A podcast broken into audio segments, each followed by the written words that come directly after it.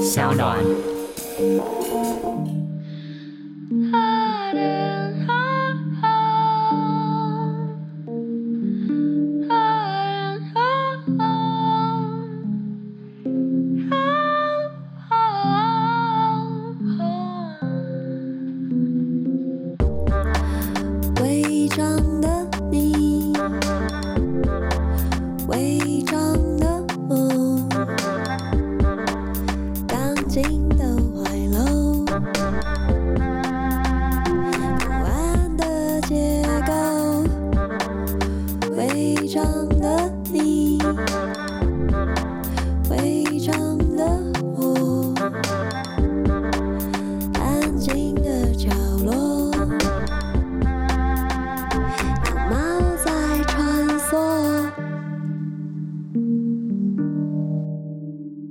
欢迎。收听违章女生纯读书。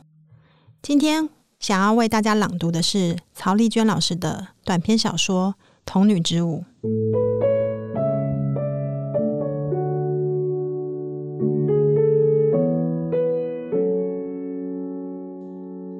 十六岁的时候，有一次我跳没有配乐的独舞，舞毕，观众中有一个人大喊：“看啊，这是死亡与童女之舞。”此后，这支舞就叫这个名字，引用自伊莎朵拉·邓肯。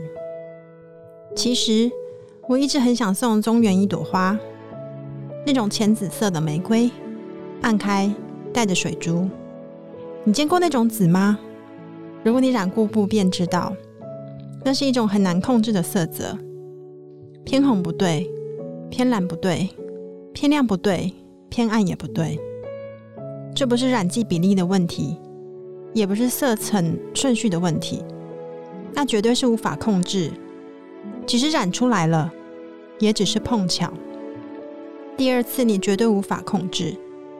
还有，那不是均匀的紫。还有，你绝对找不到一种胚布的质感像那种花瓣的质感。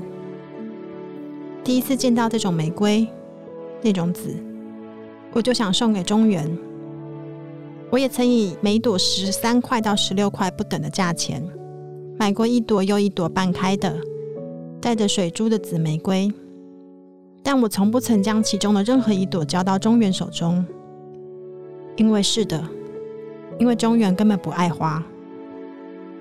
那年夏天，我们十六岁，在南台湾最炎热的城市，蓝天空冻得骇人，仿佛可以吃掉天底下的一切。柏油路淌着汗，冒着烟，仿佛就要融入汩汩的黑河。就在那样热得无所遁形的炎炎九月，我们考上那座城市的第一流的高中，并且相遇。那天早晨我去注册，就坐在公车最前头的位置。途中某站乘客都登车毕，司机刚踩油门，却见前方有个女孩向司机招手，急急前奔。我不由得起身看那女孩，不只因为她穿着和我同样的制服，不只因为这所女中的学生没有人像她那样把白衬衫放在黑裙子外面，不只因为她的百褶裙短得只及膝盖。我会看她，是因为清晨的阳光刚好从路树枝缝间筛下，圈圈块块洒在路面，她就穿过那一地蹭擦光影。两只着白鞋白袜的脚交错腾空落地，远看竟如奔驰在崎岖岩地的蹄子一般。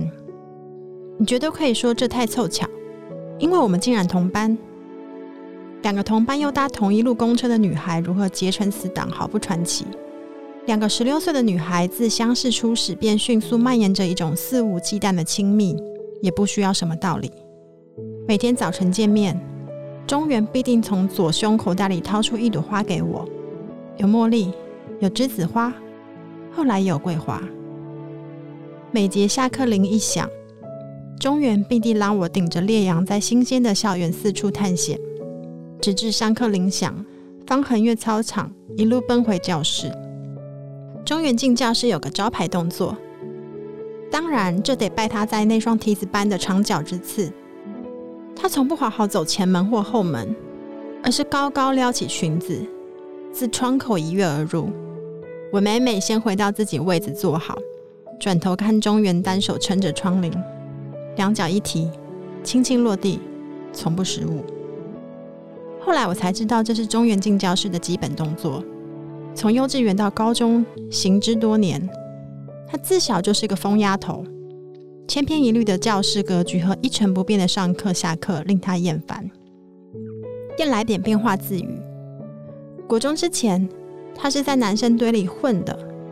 国中他念了私立女中，面对一干文静又攻的女同学，他顿时晚半，只好把调野的玩劲拿来运动，加入了排球与游泳校队。跟中原在一起，我那懵懂的十六岁心智仿佛对人与人之间的感觉开了一窍。乍然用心动性起来，中原则说他初见到我那两只深深嵌在脸上的圆眼睛，便想问我是否看到另一个世界。当然，我们之间到底是谁先喜欢谁，至今仍是未了的公案。然那早就无数开天辟地神话一样，无关合理，也不需论证了。那天，中原开始加入我们的学校游泳集训。我背着书包立于池畔等他。昏暗天色里，我寻着池里的中原。忽然，池边的灯一柱一柱放出光芒。我瞧见两指湿亮的手臂迅速划开蓬蓬水会朝我游来。到了池边，中原倏地自水中跃起，柔软光滑，像鱼一样。水自这条直立的鱼的发梢滴落，沿着脸庞、颈子一路淌下。在脚丫周边蓄积成滩。我仰首看中原，他高我甚多，他的黑发搭在脑后，衬得一张脸水亮清明。那颈上的血管，悬垂在下巴尖上的水珠，还有嘴唇、鼻子、眼睛、眉毛，我一下子看呆了。眼前的中原像尊半透明雕像，字里隐隐透出一道十六岁我从未见过的光。霎时，如魂魄游出躯壳般，我忍不住伸手触碰光源。当我的指尖碰到中原那湿凉、富含弹性的呼吸的肌肤时，我才轰然一醒，回过神来，一股混杂着奇妙、惊惧、兴奋、羞赧的热流在我体内急速奔窜。我无措的垂手，中原前进一步，托起我垂下的脸。他呼出的气息往我前面一寸寸移近，我无助的合上眼。中原的唇往我眉心轻轻一啄，从此每天见面分手，中原必定在我眉心这么轻轻一啄。不管是在校园里、公车上、马路边，我一方面贪恋于这奇妙的美好滋味，一方面又看到了周遭异样的眼神。